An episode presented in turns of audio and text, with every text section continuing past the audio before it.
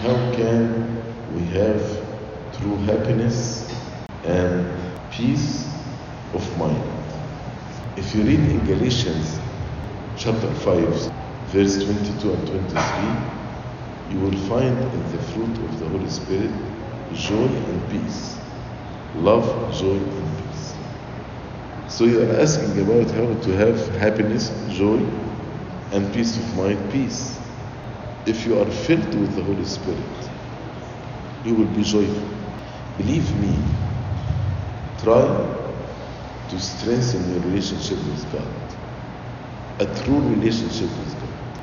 Through prayers, through the scripture, through living the life of repentance, and living the sacramental life in the church through confession and repentance and communion, then you will have the peace of God that surpasses all understanding fill your heart. And you will be joyful as the Lord promised us.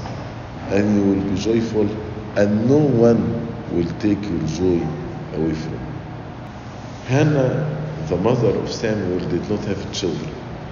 And her husband tried to comfort her, and he was not able to comfort her. And she was upset, disappointed. She refused to eat or to drink. And at the end, she resolved to go to church, to the temple to pray. And she prayed before God. And after she prayed, while she left the church, the priest, Ali, actually rebuked her. He thought she is drunk. But she answered him in humbleness. And I want to ask ourselves right now if you go to church and after you prayed, Abuna told you are drunk, how are you going to react to this?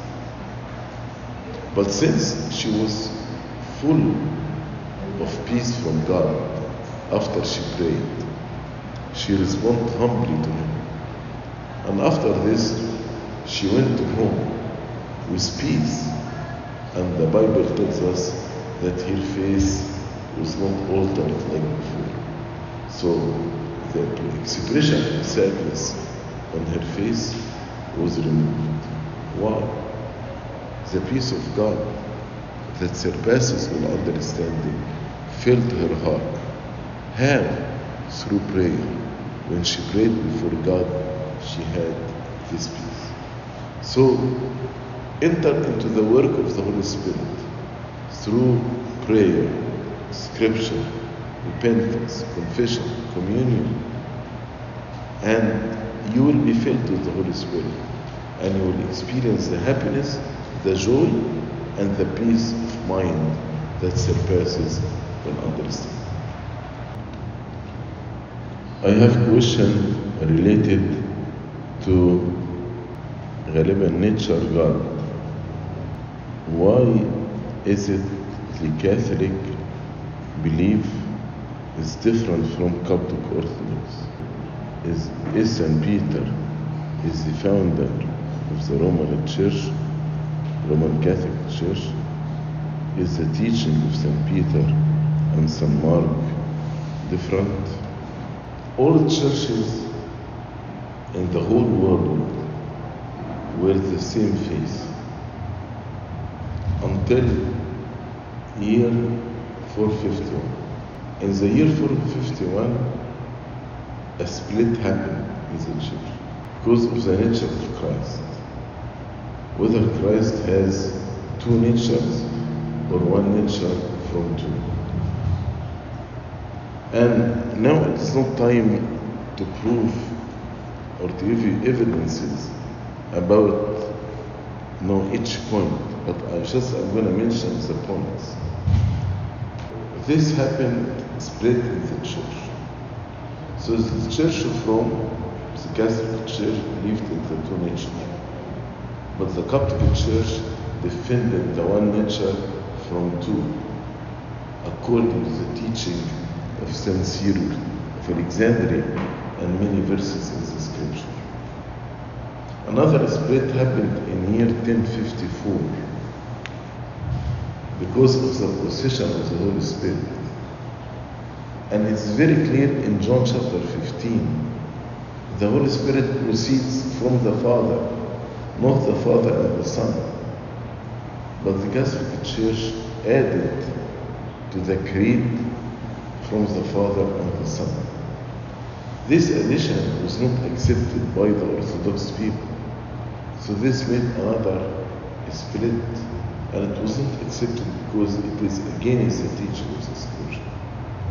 Then later on the, the Catholic Church accepted many things like purgatory, infallibility of the Pope, indulgences of the saints, uh, the primacy of Peter, uh, the Immaculate Conception of Saint Mary. Uh, all these things actually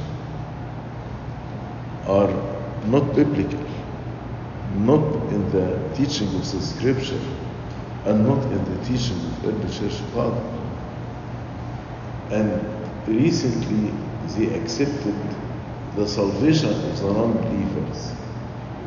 So how come a non-believer will be saved without Christ?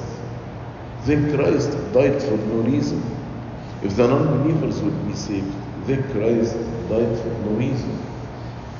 And because of this dogma, they can marry a Christian to non-Christian. For example, they can marry a Christian to a Buddhist in the church. So why the Catholic belief is different from Coptic Orthodox? Because unfortunately, the Catholic added many things that are not biblical, not found in the scripture, and not in the early church fathers. If St. Peter is St. Peter the founder of the Roman Catholic Church, let us go to the scripture. We read in Acts chapter 28 that St. Paul rented a house in Rome and he preached Christ there. And St. Paul, in his letter to Romans, he said very clearly, I don't preach where another apostle preached. So if there is another apostle preaching in a certain city, St. Paul will respect this and will not go there. Khalas, this city is covered by this apostle, why I should go there? Let me search for another area that has no apostles. Okay, so if we have the two biblical references, and St. Paul doesn't go in a place where somebody else preached, and St. Paul rented a house in Rome and he preached in Rome. So can we say, and when St. Paul rented the house, started preaching in Rome, there was no apostle before him preached. Because if there was any apostle before him like Peter, he wouldn't go there, according to the principle that he mentioned to. So actually the founder of the Catholic Church is St. Paul and not St. Peter.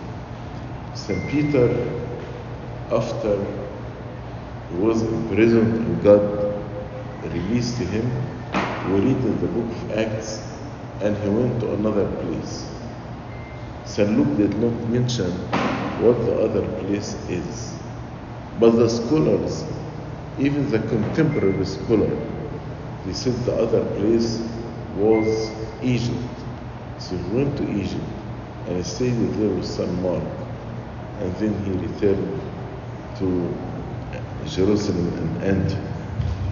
So we don't know what we know from the scripture is the founder of the Catholic Church is St. Paul and not St. Peter.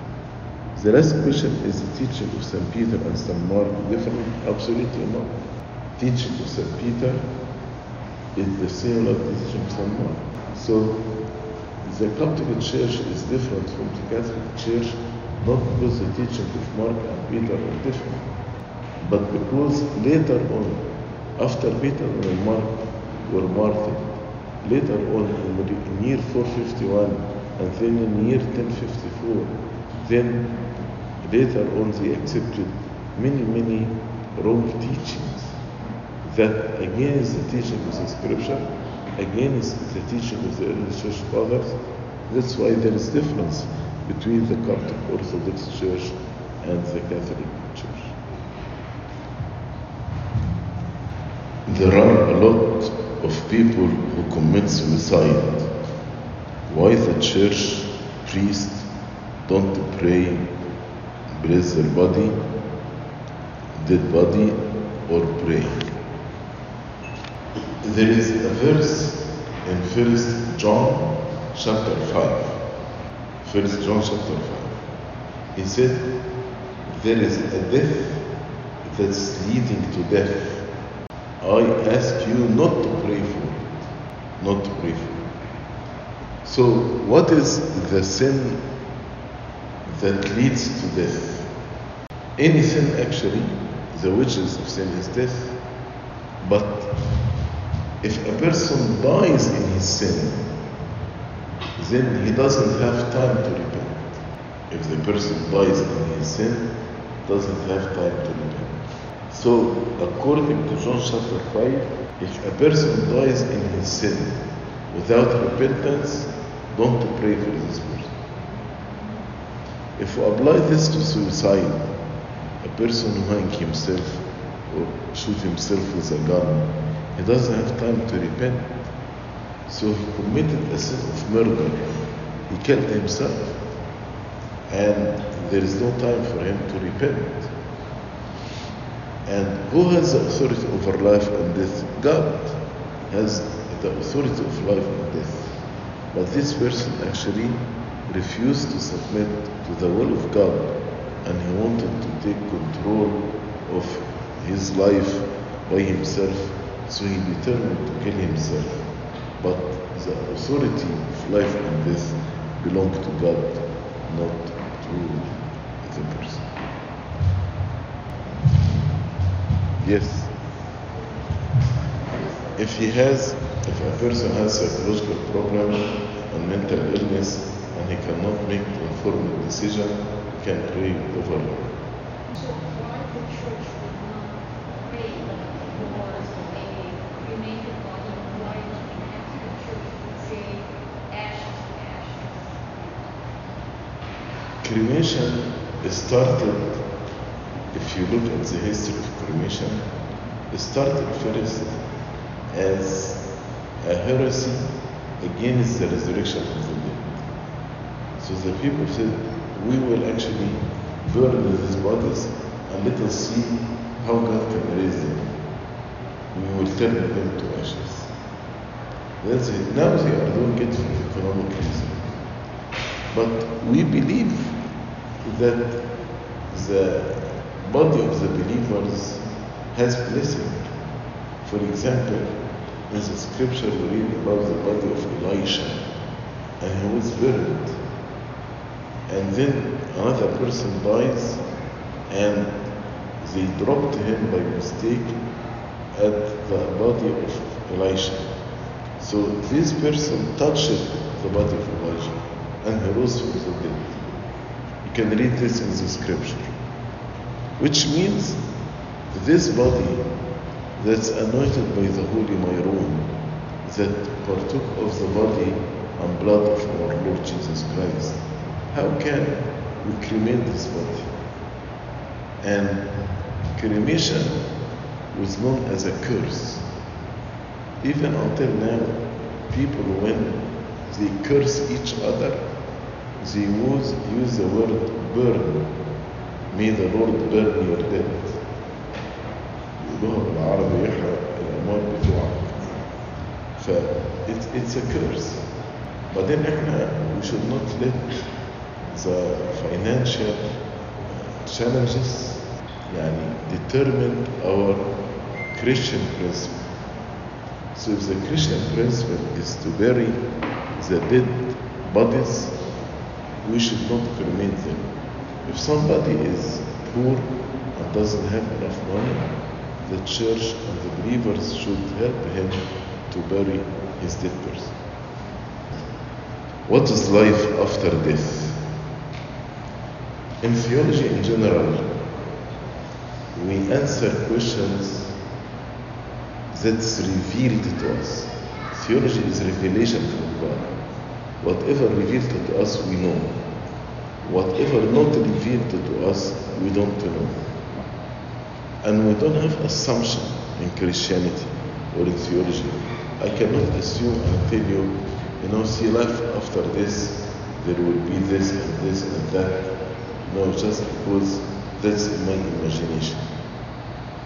Even if my imagination is, uh, is good, like Rabbana, God told us, which eye has not seen, nor ear heard, nor have come upon the heart of man. So it's never ever in our imagination. St. Paul, when he was taken to the paradise and he returned, he said, I heard words that no one can utter it. So he, he heard the words, but no one can utter it. So let me tell you what is the revealed things to us. Number one, God revealed to us that in heaven there will be responsibility in love after death. And He told us, You were faithful in what's least, beef, I will appoint you what's much. So there will be responsibilities in heaven. Also, a star will be different than a star in glory. First Corinthians chapter 15. So there will be different glory and different ranks. That's why in midnight praises we mention Saint Mary the first, then Archangel Michael and the, the, uh, the angels, then the prophets, then the apostles, then the martyrs, then the saints. We use a certain order. And it is eternal life, and it is life of happiness, the place out of which grief, sorrow, and groaning have fled away in the light of saints. Why other parents do not raise their kids in a spiritual path? Either because the parents themselves are not spiritual, or they don't believe in the importance of spirituality to their kids, or maybe they are busy to teach our children any spiritual things, or maybe their understanding of spirituality just to go to the church, regardless we have you have relationship with God or not. So there are many factors why parents don't raise their children in spiritual path. And how can we change our ways by raising our kids into the path of God? To change your ways, St. Paul said, be transformed by the renewal of your mind. So you need to acquire a new mind. Mind according to Christ. As St. Paul also said, we have the mind of Christ.